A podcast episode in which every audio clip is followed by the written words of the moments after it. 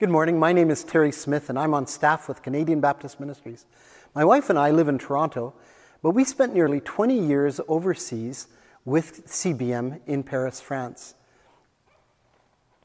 A few months ago, while I was beginning my sabbatical, we invited Reverend Darrell Johnson to lead a short devotion at CBM. We were all online, of course. Um, Darrell is the former pastor at First Baptist Church in Vancouver, and he spoke to us that day on the Lord's Prayer. His thoughts lit a spark in me to dig deeper into the study of this very well known prayer in the New Testament. So during my sabbatical, I spent hours in God's Word studying that passage, memorizing it in various translations, taking notes and reading books about it. I was like a kid in a candy store. The only thing is, I'd known about that shop for many years.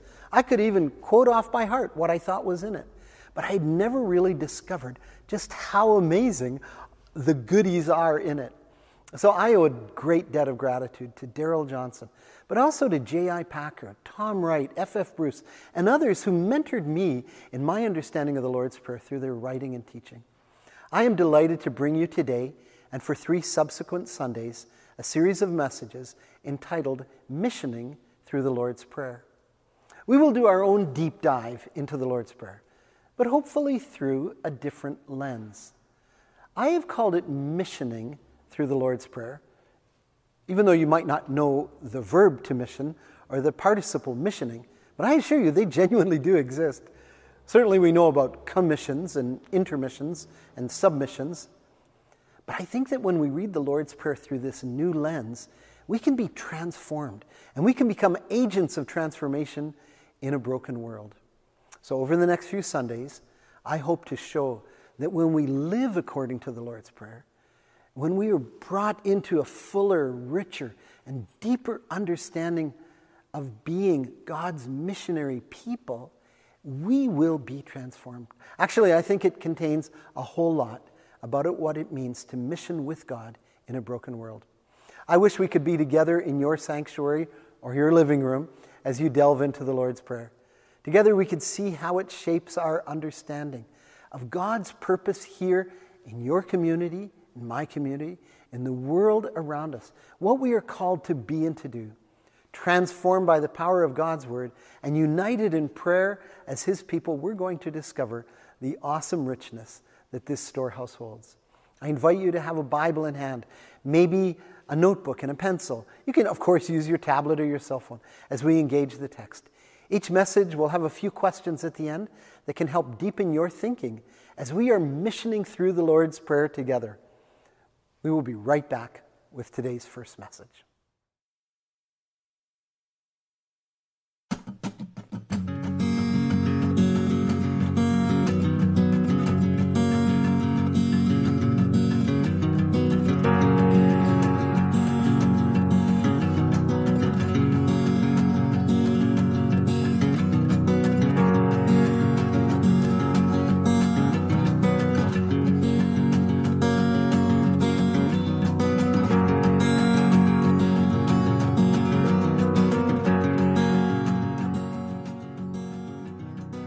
Father in heaven, hallowed be your name.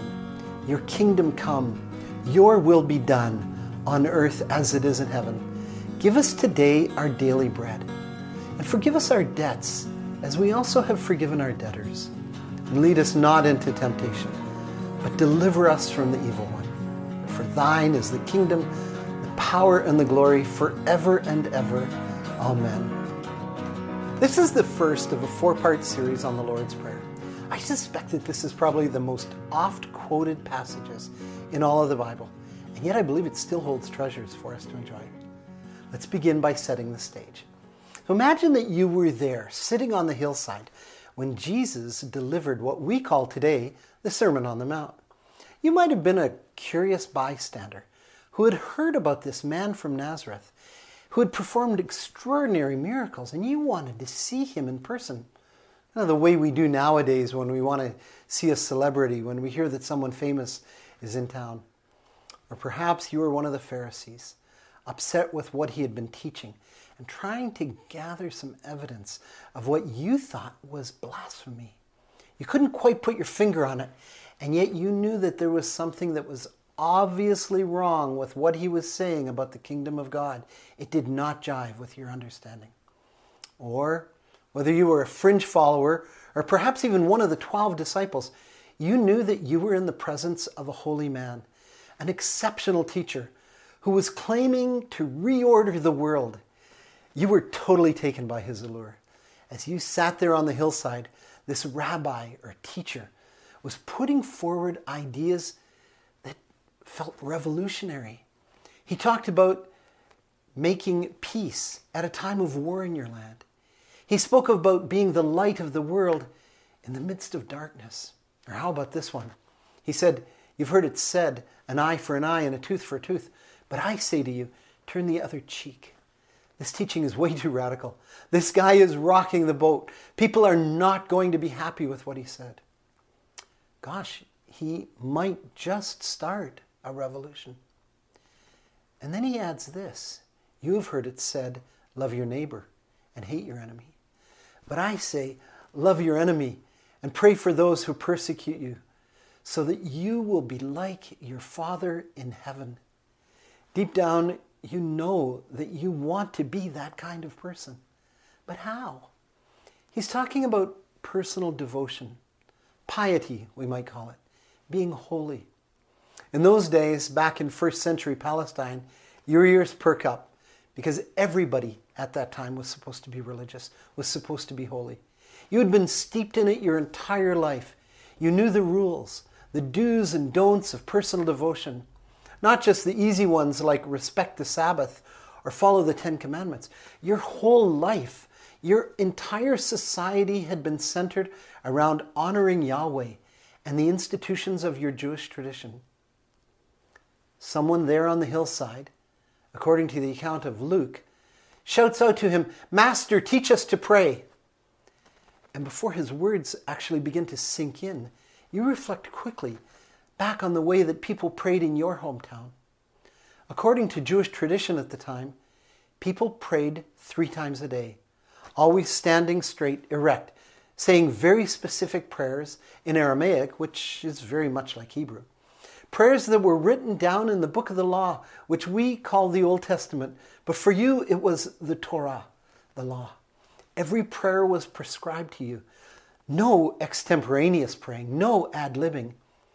And prayers sounded the same. You memorized them ever since you were a child. You knew them off by heart. It sounded like this Shema Israel, Adonai Eloheinu, Adonai Ehad. Hear, O Israel, the Lord our God, the Lord is one. That prayer comes from the book of Deuteronomy. And it goes on to say, You must love the Lord your God with your whole mind, your whole being, and all of your strength. How could somebody be so preposterous as to ask Yeshua, Jesus, to teach us to pray when we already know how to pray? We did it three times a day. And so this is the setting. Someone boldly asked Jesus, Teach us to pray. And it offers us a backdrop as to what was happening when the Lord gave his disciples, and the church even now, 2,000 years later, this most important prayer. And what follows is the Lord's Prayer. In the Greek New Testament, there are only 57 words in the Lord's Prayer. Only 57 words. For comparison's sake, by the way, I've probably already said over 800 words in just this message. I suspect that when the disciples asked Jesus, Teach us to pray, they weren't asking Jesus something akin to, Lord, help us overthrow the religious traditions of the day. But rather, they were asking something far more simple Lord, teach us a new way to relate to God. Teach us to relate to God like you do it. How can we access God the Father like you? And my goal through this series this month is to help you learn a new way to relate to God so that the Lord's Prayer isn't just something we say, but rather it is something that we live. And if we are living it, then we will also learn to engage in God's mission through it, hence, missioning through the Lord's Prayer. Our Father in heaven, hallowed be your name. Your kingdom come, your will be done on earth as it is in heaven. Give us today our daily bread, and forgive us our debts as we also have forgiven our debtors. And lead us not into temptation, but deliver us from the evil one. And the last part, for thine is the kingdom, the power, and the glory forever and ever. Amen. Words that were likely added decades, maybe even a couple centuries later, that weren't part of the earliest transcripts. Today I want to share two main points, and they serve to set the stage for what we will be exploring over the next three weeks.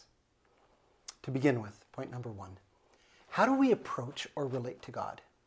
Matthew chapter 6 begins with Jesus showing three different examples of how people relate to or access God.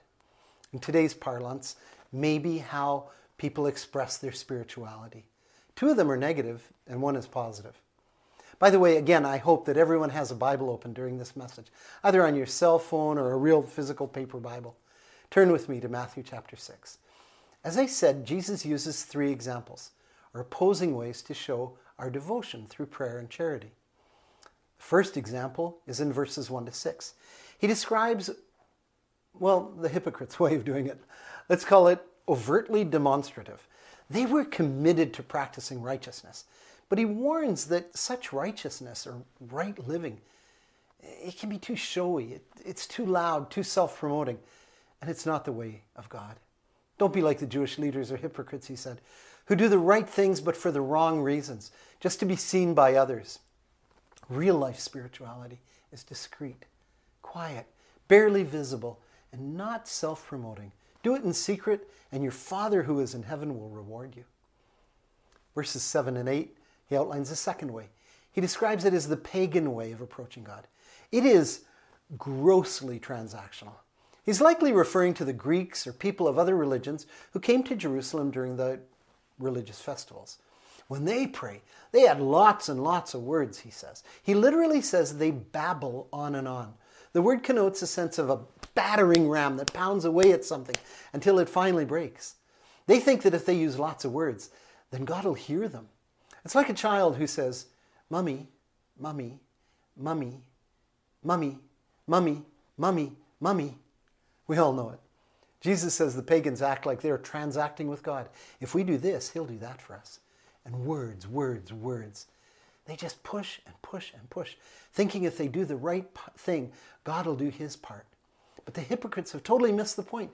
Their practice negates the principle of love, of grace, and of mercy. No matter what we do, all of our deeds, our words are, well, in the words of the Apostle Paul, like filthy rags compared to God's justice. So the third way is this new or radical model, which we can call Jesus' way. It isn't righteousness for public consumption like the Jewish way, it's not piety by negotiation like the pagan way. Jesus says in part 2 of verse 8, Your Father knows what you need before you ask Him. This then is how you should pray Our Father in heaven. His first line is so key. He knows what you need before you ask. But say this to him anyway.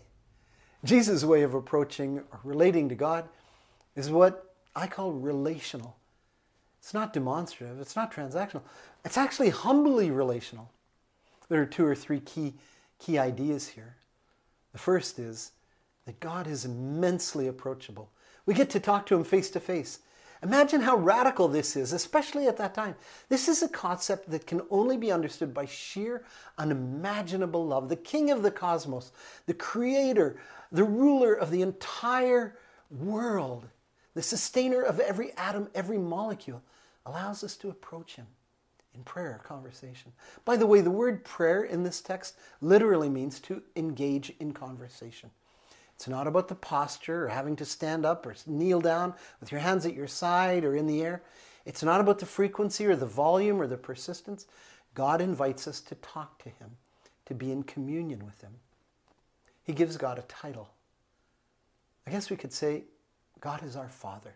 One author I read said it this way What king would ever allow someone to bother them in their sleep at 3 a.m. in the morning to ask for a glass of water? Well, the kind of father who is a king. Jesus gives God, Yahweh, Adonai, Elohim, Jehovah, call him whatever name you, comes to your mind. He gives him this wonderful title of Father, a term of love and affection, of access and comfort. He calls him our Father. Not just my Father, because Jesus was the Son of God, but our Father. And this is at the core of the way Jesus invites us to relate to God. We can talk to him freely because we have a family relation with him. He is our Father. We are his adopted children, according to Ephesians 1:15. He predestined us through adoption to sonship through Jesus Christ. We are his eternal children because he chose to adopt us. Perhaps you or someone in your family was adopted. There's something incredibly special about adoption. It's not just a biological event, but rather it's a matter of free choice. You decide who will be your eternal child, your son or your daughter. And Jesus says that in this Christian way of approaching God, He is in a relationship with us, and we can call Him, well, our Father. This Father in heaven, to whom we have access. In a real sense, He says, in heaven. Our Father in heaven. As we traditionally pray, Our Father who art in heaven. We tend to make heaven a little bit of our own creation high in the sky, a physical place far away, with pearly gates and streets of gold, and in the clouds with angels playing shiny harps or whatever. This is our picture of heaven. I want to invite you to think slightly differently about heaven for a moment. Not so much the physical space, but rather I want you to think of it, well, gosh, I guess I could say as a dimension or as a realm. I know this sounds a little bit exotic, but try to picture a different dimension which we can't really comprehend or grasp, but it is entirely real. If heaven isn't just a place, but it is a dimension, it is both above us and below us. It is beside us. Heaven is all around us. This dimension is there. Did you know that during the time of Jesus, the term in heaven for Jewish people literally meant on the throne? Just before this section of the Sermon on the Mount, Jesus says, Do not take oaths at all not by heaven, because it is the throne of God, not by earth, because it is his footstool. Jesus is telling us that there is a throne and our Father is seated on the throne. The prophet Isaiah wrote, This is what the Lord says The heavens are my throne, and the earth is my footstool. Where then is the house you will build for me? Where is the place where I will rest? The whole of the Easter message is that God in Christ has definitively vanquished or beaten the power of Satan over the finality of this earth, the footstool, which is death, through the tomb, uh, the empty cross, and the tomb. If you wish, we could say that heaven is God's control room. It is his command post. It is where God is exercising his divine rule over his kingdom. So when the disciples heard Jesus say, When you pray, say this Our Father in heaven, they weren't just thinking, Our Father far away and out of reach, but rather they were thinking, Our Father seated on the throne of your kingdom. Give us access to you in the control room. And this sets the stage for the prayer we call the Lord's Prayer. It's humbly relational conversation with our Father who is in the control room. My second point is what is the heart of the Lord's Prayer? What is at its very core? What is the big idea of the Lord's Prayer? Certainly, Jesus spoke more about the coming kingdom than any other topic. And what does a kingdom require? Well, a king, a ruler. And what is a, where does a king rule from? As I said, from a throne. So the people who were hearing Jesus say this, our Father who is seated on a throne, are thinking Abba in the control room, Daddy in the command post. Heaven is the control room of earth, according to N.T. Wright, and God's sovereign rule is present here today. As we learn to walk with Jesus and live as God's people in the world, God's kingdom plan continues to unfold. Heaven is being revealed through God's people. This is our mission. This is what Jesus applies, implies in John chapter 18, verse 36, where he says, My kingdom is not of this world. If it were, my servants would fight to prevent my arrest by the Jewish leaders. But now my kingdom is from another realm. The heart of the Lord's Prayer is the, the heart of the Sermon on the Mount is actually the Lord's Prayer. So, what is the heart of the Lord's Prayer? Well, I need to kind of illustrate this for you. When we construct an argument or share a series of ideas, we do it Well, exactly like I've done in this sermon. We go in order. Point number one, point number two, point number three, maybe point number four, and then a conclusion. I once heard a preacher say, I have 17 points I would like to make to you today. At that moment, everybody unplugged their brain because there's no way we could retain 17 points. Ever since the Enlightenment in the 18th century, Western thought proceeds in a sequence of order point one, two, and three. But according to the rule and the practice at the time of Jesus, and actually throughout most of the Old Testament times as well, thoughts were explained differently. Not one, two, three, four, five, six, seven, but rather 1a, 2a, 3a, 4, 3b, 2b, 1b. You basically end up where you started. It's not linear, but maybe circular, or actually more like a triangle. There's a technical word for it, and it's called a chiasma. That word doesn't matter as much as the pattern that I'm trying to help you understand because it unlocks the key to understanding the Lord's Prayer. Let me give you a couple examples of chiasmas. Genesis chapter 9. Whoever sheds the blood of, of man, by man his blood shall be shed. You understand the pyramid. Or John chapter 4. God is spirit.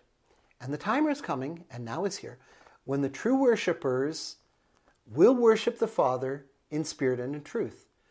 For the Father seeks people to be his worshippers in spirit and in truth. You understand this structure.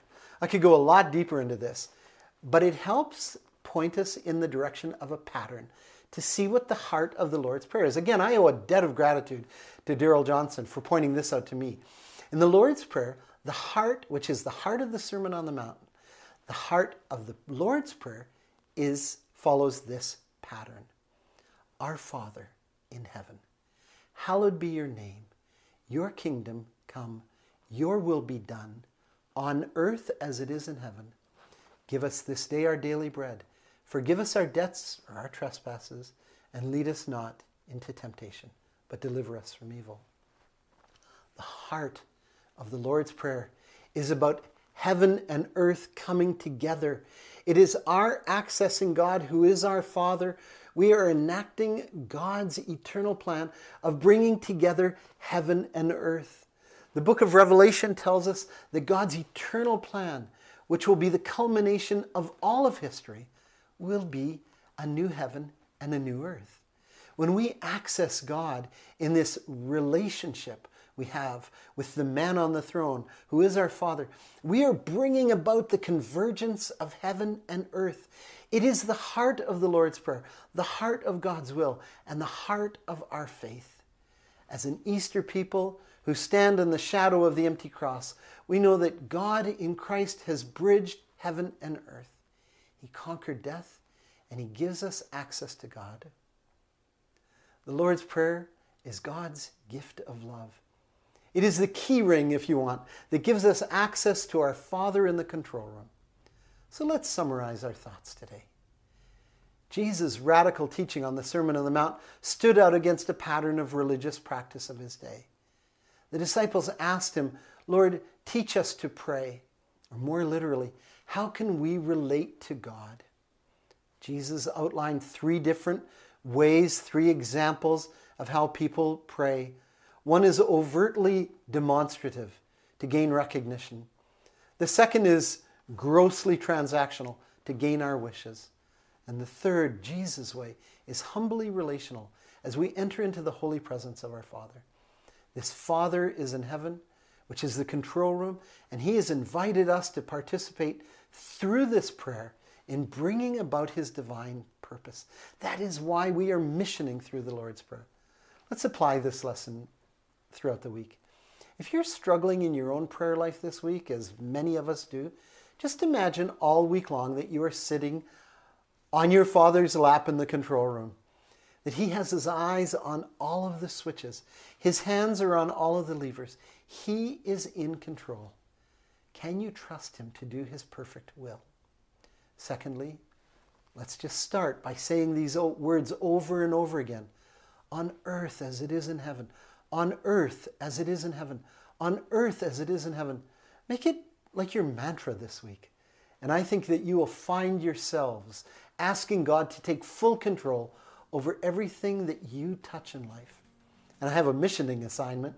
I'd like you to reflect on the idea that you have access to a father in a control room. He is paying attention to the details. Can you trust him? Next week, we're going to look a little bit more closely at what God is doing in the control room. I invite you to bow your heads in a word of prayer. Heavenly Father, we thank you that you have given us access to you as you are in the control room, as you are controlling and directing and guiding all of our lives. Help us to trust you more. Thank you for the gift that you have given us in the Lord's Prayer today. In Jesus' name, amen.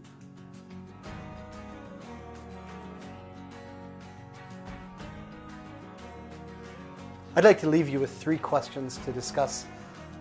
First of all, we began this message by asking what it must have been like sitting on the hillside when Jesus delivered the Sermon on the Mount. Does the request put forward by one of the disciples, Lord, teach us to pray, does it come as a surprise to you? What type of request would you have expected to hear? And what would you have asked if you were there on the hillside? Secondly, describe how you picture or understand heaven. What is what has shaped your understanding? How did you feel when I described heaven not so much as a place out there, but rather as a dimension above you, below you, around you, beside you? How does this understanding of heaven impact you? Thirdly, if the heart of the Lord's Prayer is this phrase, on earth as it is in heaven, what difference does this have and make in the way we as a church engage in God's work in our homes, at work, at school, in our community? Our missioning assignment this week is this reflect on the idea that you have access to your Father in the control room. He is paying attention to all of the details. Can you trust Him? And then pray for one another that our trust would grow and that the obstacles to trust could be removed, that they would be named and then removed. Thank you, and we'll see you next week.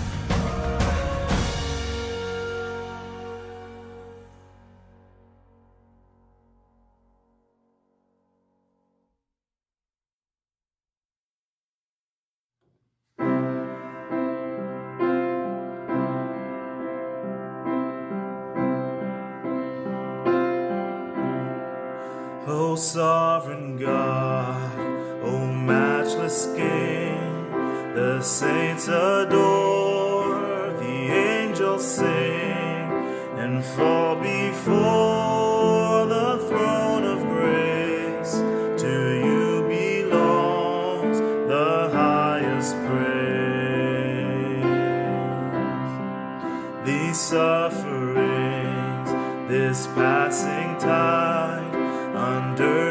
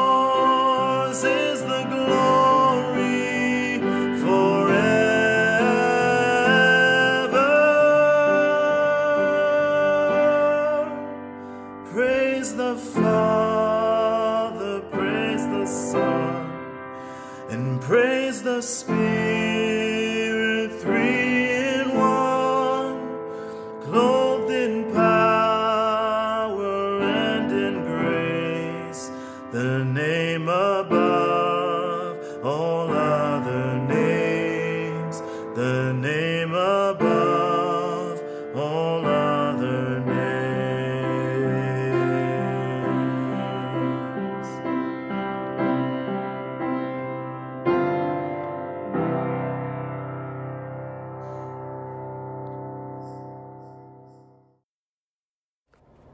and for the benediction. Romans 8 38 and 39. For I am sure that neither death, nor life, nor angels, nor rulers, nor things present, nor things to come, nor power, nor height, nor depth, nor anything else in all creation will be able to separate us from the love of God in G- Christ Jesus, our Lord. Amen.